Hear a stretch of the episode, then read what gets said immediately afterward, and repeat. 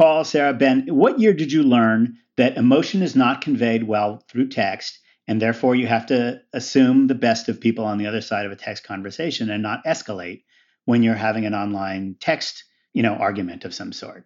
Joel, I learned that on Thursday, December 17th, 2020, and I'll learn it again on December 18th, and then I'll learn it again. On-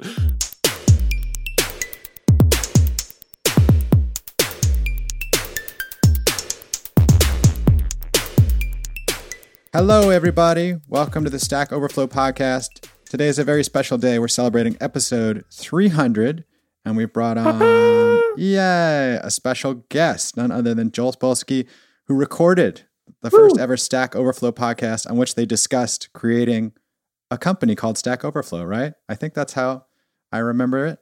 Uh, yeah. the early, I don't remember the, ear- the earliest episodes. I went back and listened when I was starting. Yeah, I don't remember when we revealed Stack Overflow, but it was sort of it was a bit in. I it's it's all listening to episode one, you're sort of on there discussing, you're saying, you know, this is a company, we're not quite ready to talk about it publicly fully, but here's some ideas. Yeah. And then you discussed how Windows would never be replaced, desktop Windows would never be replaced by smartphones. Huh, we did. it was 2008, That's not fully. baloney. I don't believe that. you know, history's still going to prove you right. It's just, just got to, we just need a minute. We just need the pendulum to swing back to Windows, you know. Windows 11. really Windows high. 11 is going to prove us all wrong. Yeah, uh, the only thing I remember about the original podcast is we had a couple of things. One is it was the cold intro. The idea was that this was a found artifact of a recording from our telephone system that somebody had found put up on the the internet. Oh wow, you didn't know you were being recorded. No, I mean, like that was supposed to be the idea. Yeah, yeah. It was. I mean, Jeff and I were like, "Here's what we'll do. We'll just we have to have our weekly meeting anyway. Let's just record it, and then let's just cut out the part at the beginning at the end where we talk about anything that we don't want people to hear, and then the middle part, just whatever is left." And the, I think the first episodes really sounded like a phone audio system because they they went over the phone. Like we had no Skype hadn't yet been invented. Wild. You were on smartphones though, right? Yeah. What? No, no, no. We were on the um whatever the uh like you know how they used to have office phone systems Oh, yeah. plugged into the Oh, yeah. internet instead of plugging into a POTS line and and then there was an open source asterisk Asterix. asterisk or something, yeah. And so we ran that at Fog Creek and it you know and then we wrote some code probably in well it's a good programming. When Linux isn't bad enough. yeah, we had to write some code to record the conversations. And I think what we did is like the code listened for like a certain doop doop, like kind of audio beeping, and then would just start a recording when you when you press that on the phone. And then we would go find the the WAV files and uh, try to make a podcast out of them. We all used to have those in our office. I think when I first started to work at Stack Overflow, I had one of those phones. And sometimes it rang. Yeah. And I was like, what is what is happening? I don't know what could what, this what is what is What this this this device is making noise. I don't know what Is to this a do. fire drill? Get out of the building now. I was born too late for this. Yeah. I, I, I can't. What? No way. You don't remember phones in Yeah. offices? Oh. no, I do. God, I'm, I'm making fun of Sarah. No, you'd have the landline. I, I'm for people who are listening. Asterix is like a deep cut from the early days of open source. Like that was like a big deal that you could do open source telephony right, it could run your whole office phone system. Because those systems were like tens of thousands of dollars. It was a total total scam. But I mean, Yeah. it was it's called Asterix because you know you'd hit that little button on your phone, that Asterix button, and then you could do things. And Oh yeah, yeah. Oh yeah. And of course the company would be like, "Hey, let's just do everything with our touchtone phones. Let's let's start what I mean, were they even called podcasts when you started?" yeah, podcasts were had, were invented long before. Well, sure. I mean, that's an RSS enclosure. Yeah, I need to clear up the record. It was definitely invented by Adam Curry That's right. um, with Dave Winer's help. If I don't know if that, I don't know if that's what Wikipedia says, but that is absolutely no question. Is that Adam Curry said to Dave Winer, "I'm going to record things and I'm going to drop them in a place that you can listen to." And Dave helped him get it set up so he could drop it in a place with RSS, and that just became podcasting. And any other story about the origin of podcasting is, I am here to say, is completely false. yeah. no, that's true. I remember that. That was a big deal. 2004, originally called audio blogging. blogging. They called it podcasting for a while, and then um, Apple made the podcast thing and tried to tell people they couldn't call them podcasts. And some people thought that they would have to call them netcasts because Apple was trying to trademark podcasts, but that never went anywhere. So we're back to podcasts now. And So you guys recorded your meetings, published them, and then Yeah. when did you change to the like? What made you change to the more podcast format? I don't think I did. I think probably some marketing people at Stack Overflow were like, come on, we got to do this seriously. Well, also, I remember going into the office. You'd built a very nice podcast studio by the end. That's like a, but that's like a good ner- uh, nerd motivation on the other side, right? Like it's like, well, sure. now we have to have a beautiful studio. Talk a little bit, though, Joel. Like you, you were building in public, right? Which I think is even still an unusual thing, even though it, I, yeah. more people talk about it. How did that work? Like you're going out into the world. You're you're two people. You and, and Jeff are talking, and then people are giving you feedback, and you're building software. Like how did that all play out? I think that the original motivation was just to get people to use Stack Overflow when it launched. And we sort of knew if you just launch a thing that needs people and nobody has ever heard of it, then, you know, what are you supposed to do? You could tweet about it or something and then 16 mm-hmm. people go check it out. Like that was not, you really have to, just as much as you have to have a strategy for building all the code, you have to have a strategy for developing the audience that you're going to need because that in a network like Stack Overflow that depends on people is even more important, I think, than the code.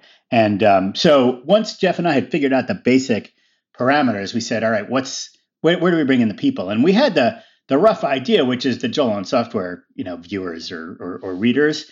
And uh, Jeff had another blog as well called Coding Horror. So mm-hmm. we could bring in um, some of our regular blog readers onto Stack Overflow but uh, we didn't know if that would be enough or if that would be really. We just knew that there had to be some other thing to to build up this audience of people. And we also knew that we had to, um, what do they call it? The restaurant, uh, the empty restaurant syndrome or whatever, which is if you want to open a restaurant, you got to have all your friends come the first week because if anybody walks by and sees a newly open restaurant and they look in the window and there's nobody in there, then they think there must be something wrong with that restaurant. So you got to have a lot of people at the very beginning. And for Stack Overflow, obviously, people have to be getting answers to their questions. You were you were also really solving a market problem. Like I mean, there was the state of online yeah. advice was a disaster. Yeah, no question. We had a better mousetrap, but if we hadn't gotten the people in, it, it never. Yeah, that's true. That's. True. You can make great mousetraps all you want. It just somebody has to come participate in your mousetrap. So that was the idea of the podcast. I'm like, we got to do a podcast because we got to get some of these people lined up and, and like twitching to get get started on day one. And uh, that was sort of the idea. So we said, let's why don't we just record the making of, and people will follow along. And were you in there at the beginning, asking and answering, like to try to solve that ghost town problem? Were you seeding stuff into the network? No, I didn't. We didn't really have to. I mean, the original idea was that we wanted people to show up at the in, the in the first minute and see something already there and I had been running this little discussion group on Joel on Software, which um, old timers will remember as .NET Questions, where it was a place where you could ask questions about .NET and get answers. And we sort of thought, hey, let's take that. That will sort of seed the content for Stack Overflow. And in fact, that was in the database for a while while we were developing Stack Overflow, just to give us some kind of raw data that we could kind of manipulate with. But that was in discussion format. It wasn't in Q and A format, and that means that some of the answers mm. were non-answers. So it was kind of the wrong uh, structure of data to actually have on Stack Overflow. And we sort of thought it would just be the seed so that people saw something the first day they got there. And at the last minute, we decided this is garbage. I don't want anybody to see this um, non Q and A format where where some of the answers are comments basically or, or uh, non-answers essentially and also there was no voting going on on, on .NET questions um, so at the last minute we decided just to delete all those questions which is why the early, early, early Stack Overflow questions do not have the number one, are not question number one because of the way identities work in uh, um, SQL Server. I won't go into that, but for people who know about that. One day you'll be able to auction that off, you know, that you can retrofit and somebody can get that first question. Is that even possible in SQL Server? I know it's been a few years; they might have added features, but there was a time we're, we're where managers. to get Don't an identity. Yeah, yeah that's just. I mean, I you know, I I just poured it all to Postgres. It would be fine. Oh, okay. Sarah, do you remember how you sort of found out about it and joined? You were uh, in the first five thousand. You were in the four thousands, right, as a user? Yeah, I think I was a friend of the family. I had some friends that were working on uh, Stack Overflow, and they were really excited about it. They're talking about um, what they were building. And I knew Jeff and, of course, heard of Joel. And so they were like, there's going to be this new thing and you can ask questions. And I was like, oh, that sounds great. That sounds really valuable. I always tell people it was like, it used to be online that it was like recipes, right? You know, like right now, if I want a recipe for cherry pie, I like Google cherry pie and then I have to read like someone's story about their mom and how their mom loved cherry pie and like where they go to get their cherries and like what their strategy is about apple pie or cherry pie. And then I get to read their recipe like three pages later. That was basically the internet, the coding internet before Stack Overflow. And so it was really beneficial. I just saw it like explode. It was so cool. When did this thing tip? Like you were, you know, you was it a month? Was it a year? Was it two years where you're like, oh, there it goes. Wow. Yeah, no, it tipped instantly. Yeah, I mean, it tipped in in minutes. I, I, uh, as soon as Jeff told me that I could log on and check it out, I planned to log on and ask the most recent programming problem I had had, which was something about like using a regular expression to find a URL when the, when the URL might be at the end of a sentence, and so the URL has a period after it. So that was my uh, question that I was going to ask. And actually, I literally um, went started typing the question, and by the time I typed the title um, Stack Overflow had identified um, somebody had already asked that question. Wow, cool. so I'm like, okay, I guess I don't have to ask the question. I looked at it and it already had, I'm going to guess, four answers already that people had submitted. And there had been a lot of voting. And the number one question had already received, the, the best answer had actually received the most votes and had already come to the top. So know, it was probably on the first day or two. Like it did t- take me a minute because I was out of internet range the minute it launched. But uh, yeah, it tipped right away. Pretty much everybody was getting answers kind of instantaneously. And it went from, we had Google Analytics set up all the way from the beginning. And I think the first day was 30,000 unique users wow. or something. And then the next day was like 90,000. And, and then it just sort of went up very, very quickly.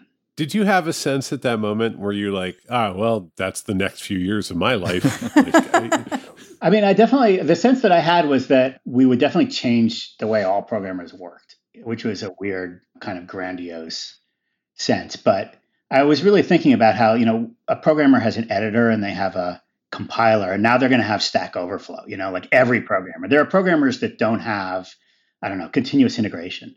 But there are no programmers that don't have editors, and there are no programmers that don't have compilers, and there are no programmers that don't use libraries, no programmers that don't, you know, use a keyboard and there's a lot of stuff out there that there are programmers that don't use. There are programmers without frameworks, and there are programmers without, you know, drag and drop uh, GUI coding and stuff. But it suddenly occurred to me there's not going to be any programmers without Stack Overflow. Mm-hmm. I didn't know about COBOL programmers, but uh, everybody else. One thing I think is really neat they're in there too. Is that Stack Overflow gets a lot more traffic than all the coders in the world, right? Like there's like there's 23 yeah. million coders in the world and we we see a lot more than that on the site. So it's very cool. I always it doesn't have to be just professional developers. It's a lot of hobbyists and professional developers with like four machines. Yeah. So uh, you know, let's just count. I don't know how we really count programmers. Uh, there's a lot of non-professional programmers that do, that do programming, and nonetheless, and that's um, that's sort of what's important. You know, whether it's makers or honestly just people that for their professional reasons need to do some coding, but it's not even close to what they're supposed to be doing at their job. No, but you think about Excel, or I mean, you know, you could make yeah. the argument that everybody who creates an Airtable database is a programmer. Like it's just once you go. No, I don't I, even need to do that. There's a lot of people who yeah. whose job is like, uh, you know, nuclear physicist or whatever, and they're just in Python all day long. You know. Oh yeah. Oh, or they write the worst Fortran imaginable, right? But no, yeah. I mean they need they need a place to hack it out as well, right? Like that that was always a the tags kind of helped segment out that. Were the tags there from the beginning? Uh, yeah, yeah, that was an important okay. part of it. That was to avoid the whole like, oh, let's make a big hierarchy like in Usenet, and then in Usenet, when you made a hierarchy, yeah, you got cross posting, and cross posting was bad. Boy, was it! It was so bad. yeah, because you would see mess. the same thing twice. Like, yeah, like I'm interested in C and I'm interested in Windows. It doesn't mean I want to see somebody's Windows programming question in C twice. I don't need to. That's bad. But they would try to post it in both places to get the most answers. So, anyway, let's stop talking about the past. I'm gonna I'm gonna derail this whole conversation now. Yeah. Let's talk about the future a little bit. Mm. Go for it. Okay. So what do you guys think is gonna happen by 2020, 25? I think this is the year of fascinating. Here's what I'm interested in, just like intellectually, and it's not really what I'm working on. What I'm working on uh, is like two things, which many of you will find very boring. One of them is getting uh, individually addressable LED lights to light up in, in pretty patterns. And this is sort of it's a solved problem. It's not that interesting, but it's fun to me. But let, us go to the future. I think that the lesson of Stack Overflow, I have to pick one lesson of Stack Overflow. Like there's really only one thing that people should learn from Stack Overflow. It would be that you have to build the software in a way that kind of forces people to behave in a way that has the right social outcomes. It, and however you build the software, whatever features you put in there, they're going to use it for their own purposes. And what their purposes are is probably driven by economics, honestly, because you know commerce is going to drive out everything else. So what I'm thinking about is like, what are the biggest problem areas right now in online social networking? Let's call it. And there's kind of a bunch of problem areas, and I'm trying to figure out ways that you could build architectures that made it impossible to ever have those hmm. problems again. I think the way the way you build that architecture, it like also has to do with the humans building the architecture. Because one thing right now, where I'm writing uh, this whole DNI module for our moderators right now, and the more I read, the more it's been fascinating to me just talking about different. I just learning about different cultures and their customs and things like that. And I just think about like if I was if I was building something for the entire world, how would I how would I do that? How would I think about all these things? So thinking about those use cases, yeah. I think like all the different people that are using your platform building it, I think that's really helpful. As far as the architecture, I think that's a really tough problem. And I don't think anyone solved that yet. There's a bunch of people working on it right now. I'm going to float an idea here. It's going to take me a, a minute or two. Gonna, and, and again, like this is not an idea that is very well developed. I don't want to say like, oh, I made a product based on this. Everybody should check this out. I just want to sort of float it because maybe somebody will hear it and they'll riff on it and they'll make a product and they'll solve solve the world's problems.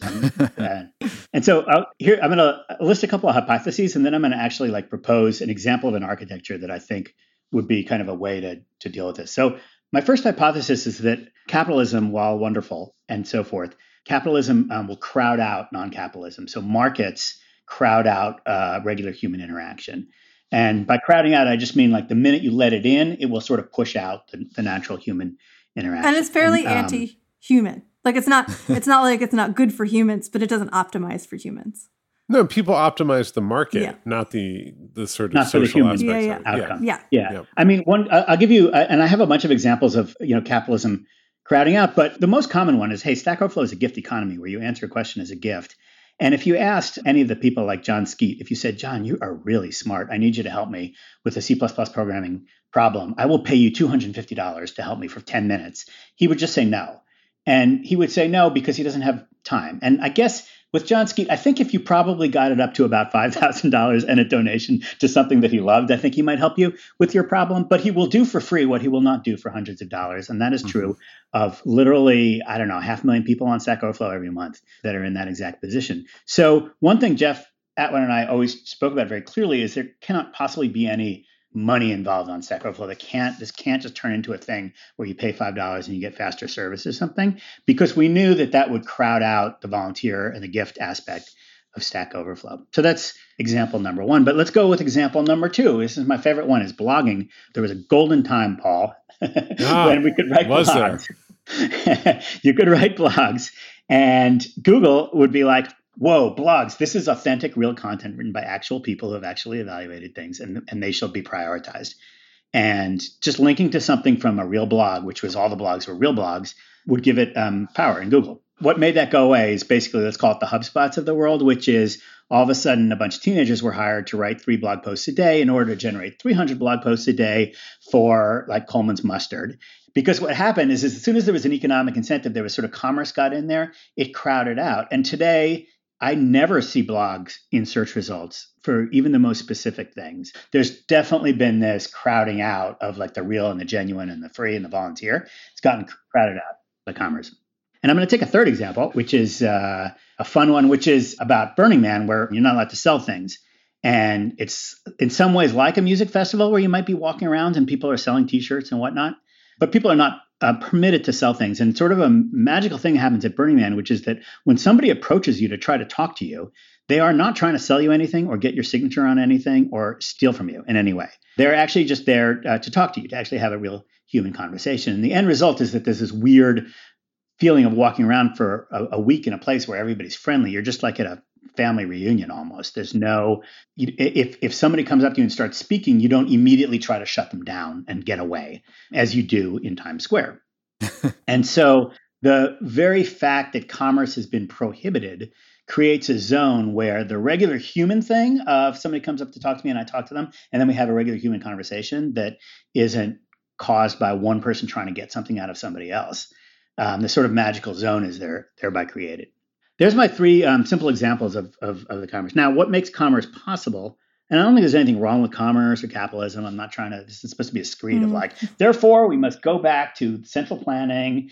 I, like I don't. Uh, to me, capitalism is not like an ism. Like, oh, I believe in capitalism. It's more like just a description of how um, the economics works. It's just kind of that's that's how economics happens. You know, you can you can try to avoid it if you want, but the question is like how do you kind of recreate those zones? And those zones are like the family picnic right? Uh, the extended family we all get together for a picnic. There is no buying and selling at the family picnic. You know just because uncle whatever brought the pina coladas doesn't mean that, that, that he's now allowed to sell them to the members of his family. What about reputation? I mean reputation and social capital are some of the things that definitely motivate people on stack overflow right? Like not necessarily the yeah. commerce of it but being known in the community and being able to say like you know I helped yeah. X many people. That's one of those things that.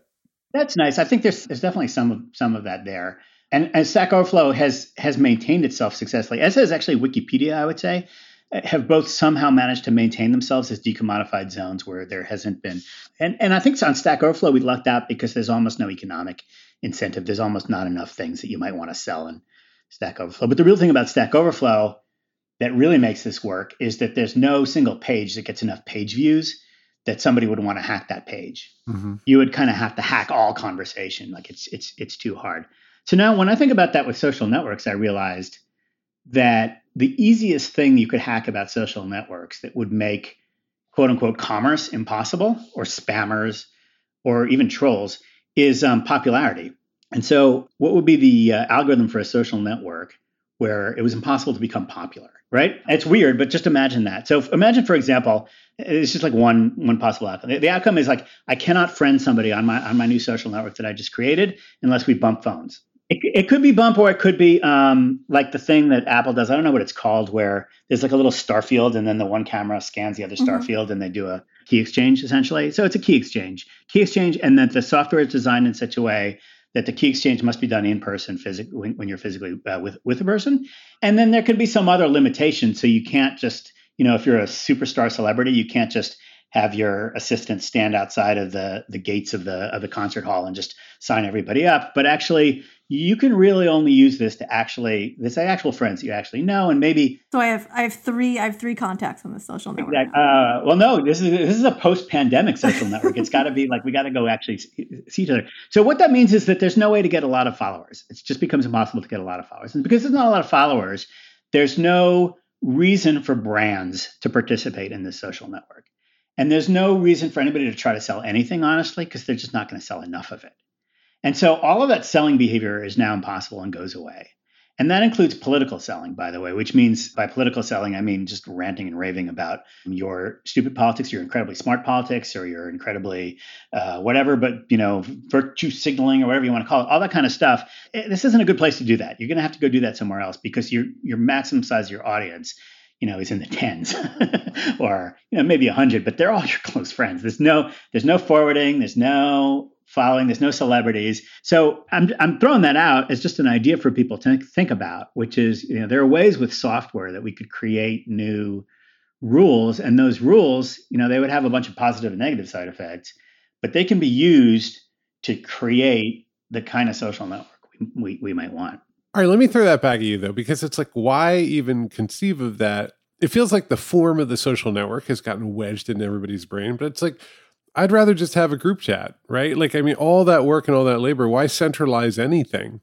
To me, I'm just increasingly like, let's just give up and let the cloud providers offer, you know, like build little easy Slack alikes or DM alikes where you can set up a little community with your friends. Yeah. The thing I miss the most is light piracy. I like light, like, hey, check out this thing you know as as opposed to just endless embeds in a stream like just like a little a little community knowledge base the shared Dropbox folder, something like that. It feels like an app like that would just get huge lock-ins with clusters of clusters of people, and it doesn't even need a hub. It doesn't need a central right, right. place. Yeah, I mean, the lesson of the pandemic for me has been that I get a lot more value out of those actually personal text chains that I'm on with friends and family than I do out of doom scrolling my way through the social networks.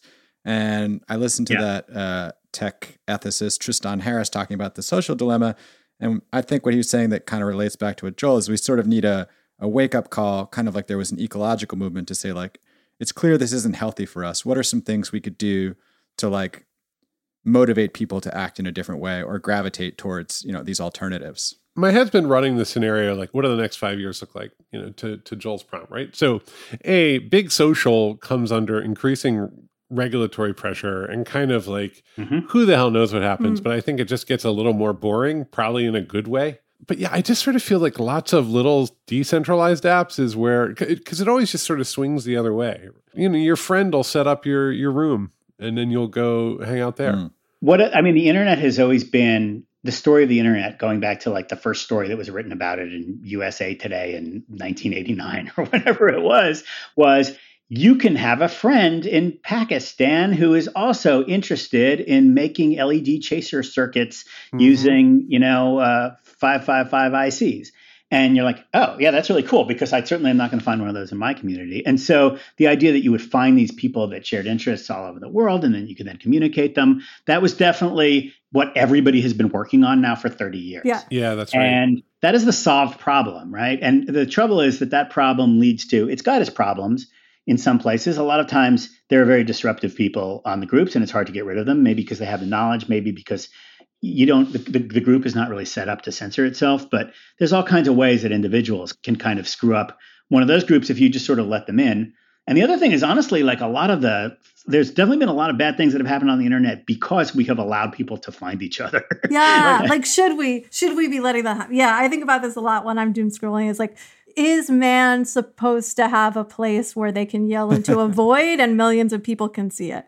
Like, is that supposed to Uh, exist? Right. human human discovery is such a chore too now, right? Like it's all just it used to be very joyful. That is a thing that is sort of gone out of it. It's like you'd find that person in Pakistan and you'd be it would, it would actually it would change like five or six things about the way you saw the world. You'd be like, "Oh Right. my god." And then then you'd find out after a while that they had some fundamental difference in their belief system than you did, and that would force you to reevaluate all kinds of stuff. And so it was an actual rich kind of human interaction and the we're back to the market the market forces are utterly against that they just they amplify whatever the strongest opinion is and they kind of just like you know Right. they you just you're just blown back from your phone Yeah. as you read and you're like oh i thought that person was really good at metadata but it actually you know it, it turns out that they they are like really into serial killers i, I kind of don't want that in my life right now Yeah. When I think about what what flipped there, it's Paul, I think the people we were discovering originally, we were finding them through their blogs and their GeoCities pages where they were presenting themselves as a human being. And later you discovered you shared an interest.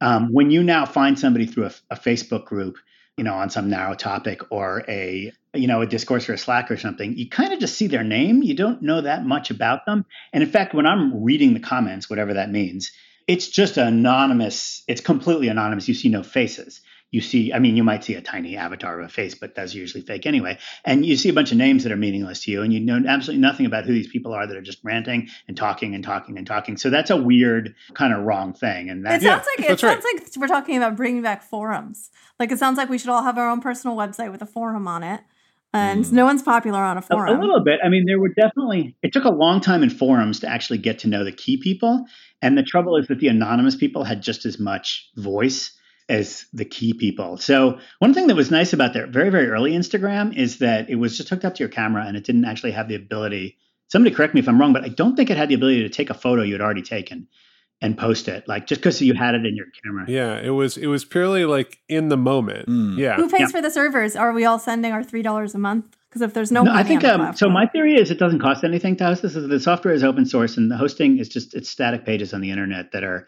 you know encrypted with with and, and there's a there's a public key architecture so that only people that you have met in person and exchanged keys with can read your things. But other than that, You're it's, a, it it's a little bit of static hosting, and you, you you either host it yourself or you just like point to I don't know Cloudflare or somebody that's willing to host static assets for It can be like anything. It's the free tier for you and up to 10 friends. And then if you want to build your community, like let's say you're running a conference or it's academic and that you could have that tier. this sounds a lot like Mightybell. Have you been on Mightybell? No. No. Uh, Gina Bianchini has a company called Mightybell. Mighty Networks, it's called now. Kind of hits all the points you're talking about, except yes for yes yes that's the, that was sort of the follow up of uh, Ning right yeah, yeah, yeah. Yeah, because the way it worked with blogs, you know, RSS aside, not a lot of people had RSS readers. Most people had bookmarks, and they had nine bookmarks that they visited every day. Of like, I'm going to go to Scripting News, and I'm going to go to Joel Software, and I'm going to go to Kottke, and I'm going to go to uh, Ben and Mena Trott, and I'm going to go to. that's like I'm trying to remember who I who I had in my list that I just went to see if they wrote in something every day. So the, the idea that they're you can't have a system where each group needs to be a destination, or you'll only get the people that are very very dedicated to that group back to the Instagram point, that incentivized incredibly easy creation, right? Like there is an element of that. Like I wouldn't mind a daily check-in with my family or my friends where they just send me one picture and yeah. everybody puts about 30 seconds of effort into that. So yeah, that's what I th- that's where I think the, the a delightful thing can happen where you actually are not permitted to have sort of anonymous followers. There's no follow. That stuff sort of kind of can be crowded out through two things. One is like it has to be a photograph that you take with your camera. It can't be like a cut and paste or it can't be somebody else's meme that you're like, everybody put this meme up now. You know, and secondly, it's just oh, your audience is so small. It's just your friends and family. See, the foundational challenge here is that so I think group chats will always keep going, right? But like the motivation is very tricky. And I think developers in particular, like there's a sense that people are creative, but so many humans, the other five six billion feel much more passive and if how do you get them motivated to actually make and do when they're literally every other signal is just sit here and watch and give it a thumbs up and yeah. occasionally drop you know it, that that's the big challenge because otherwise you can't get that velocity yeah, like there may be a situation where the world just consists of 10% uh, sort of producers of content and 90% passive uh, spectators. Well, I mean, Stack is a great example. That can be really, really productive it's incredibly productive. But I'm sure you know the the audience to contributor ratio at Stack is is like that, like a tiny percentage write and post, and and the rest are, are there to read. I sort of wonder, but but if those people are, you know, if grandma has essentially her immediate family and that nice old lady down the street and her seven friends, will she take a picture of her pie that she just took? Sure. Like it doesn't have to compete with. There isn't a sense of like, oh, I'm competing against all this celebrity content with my picture of a pie. I mean, even on the text chains, that's the thing. Like, it is nice. People send heartfelt stuff. We have real conversations. But the person who sends the funny meme gets the most likes on, you know, the little text chain in Apple's closed off humans universe. are yeah. humans. We're always going to be looking to expand our territory and influence. And there, you know, that is just how it goes. Like, who's got the funny? You'll be driving in a car, and the person who says the funniest thing kind of wins the car ride. Like, it is. Yeah. there's an element of that just in right. who we are, right? So you can't.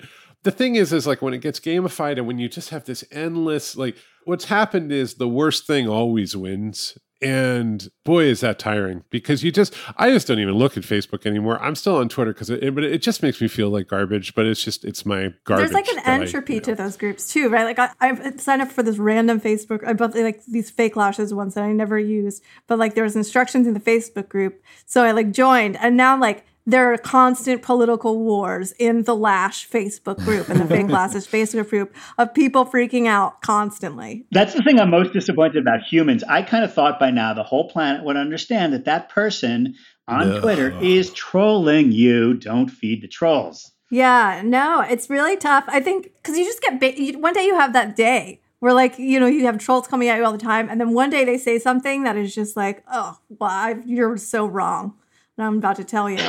and then that's your next three hours. It's human nature to at least stand up for yourself and what you believe in. and this, this is something that's really, really fun to do if you want to, is um, and, and it's sometimes tricky to do, but try to find websites that people made for their groups and organizations they're older. They're usually from a while ago. Like there's a couple of Squarespace and WordPresses, but mostly you know old technology. So when you find this thing like somebody's got a like a baseball league or whatever, and you found their website, a lot of times it's like optimized so that it fits in 640 by 480. it's mm-hmm, got like mm-hmm. it's just really really old technology, and it's could barely even displaying anymore. But just like every word there is like somebody's kind of heartfelt, like oh I'm getting to know them let's each say maybe one or two things we're excited about in 2021 that could be related to technology or science or whatever it may be. What do you think? I'm going to get a vaccine, big old vaccine. Yeah. yeah. And then my life yeah. will go back to normal. I'm excited for hugs. Not really. I don't even really like hugs, but I miss them. Yeah, I don't really. I don't. I don't think of you as like no, a no. I don't hugger, really. But, but you yeah. know, somehow yeah. I miss them. No, man, I don't even like bars, but I'm gonna go to so many bars. yeah. I don't like travel, but I'm going everywhere. I don't like clubs, but I'm going to be in the clubs. I, that is true. I like. I just miss like in person small conversations where you were figuring things out, whether it was like a drink or whether it was. So vaccines are. Right. What I'm going to we're go to a excited crowded concert and bump into strangers. Maybe I'll ride the subway during rush hour just for the hell of it. Yeah. Oh yeah, Oh, like God. sometimes when you go to a bar and you the bar is so crowded that you literally just have to frottage of 23 strangers to get a drink. And it's like, you know what? Like that's what we're all here for. So. Let's do There's it. this I miss it. there's this guy on TikTok who's like wait, so we found who's like a 17 year old New Jersey DJ. And like wherever he's playing, I'm going. That's that's what I'm excited about. Just like whatever. Good. He's so hyped. He's throwing napkins. I'm really Jersey. Shore all the way. right. Well, yeah, I'm actually, the other thing I was going to say was I'm interested to see what comes out of all the science that went into the vaccine because it was kind of like this space race moment where like the whole world poured so much energy into something and this new technique, which had actually been sort of like derided for decades, this RNA technique came to the rescue. So I'm interested to see maybe the knock-on effects for other things there could be could be pretty interesting. Hey, congratulations to mRNA based technologies, which I don't understand at all. Good job. All right, fantastic. And Joel, you said you, you didn't want to shout out Hash. You don't want to talk about it at all. You're not interested in giving people. everybody should check out. I mean, if they're curious about what cool things are going on in the world, everybody should check out hash.ai. That's the that's the URL. .ai is a TLD now. Hash.ai, which is a way to build a simulation. Um, it's all through your browser. It's very easy. I mean, it's it takes some programming to build a simulation, but you may not really know how to do like if you don't know how to study epidemics, but you're still trying to figure out what's happening during the uh, COVID crisis, and you certainly know how your agents be- behave you can build that stuff um, by building little simple models in JavaScript. And Hash just sort of combines them all, takes a simulation, runs it um, through a blender, and shows you uh, what the outcome will be. Finally, figure out how that zombie invasion's going to go.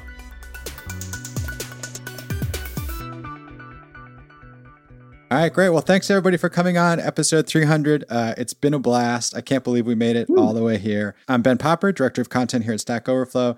You can find me on Twitter at Ben Popper and shoot us an email podcast at stackoverflow.com. And I'm Sara Chipps, Director of Community here at Stack Overflow, and you can find me at Sarah Joe on GitHub. I'm Paul Ford, friend of Stack Overflow. Check out my company, Postlight. Joel, you want to sign off and let people know who you are and where they can find you if you want to be found? Oh, hi, I'm I'm Joel. I'm uh, the uh, founder of this podcast. you can find me. You can find me in real life only. You have to find me, the flesh human being walking around. All right. And bump phones.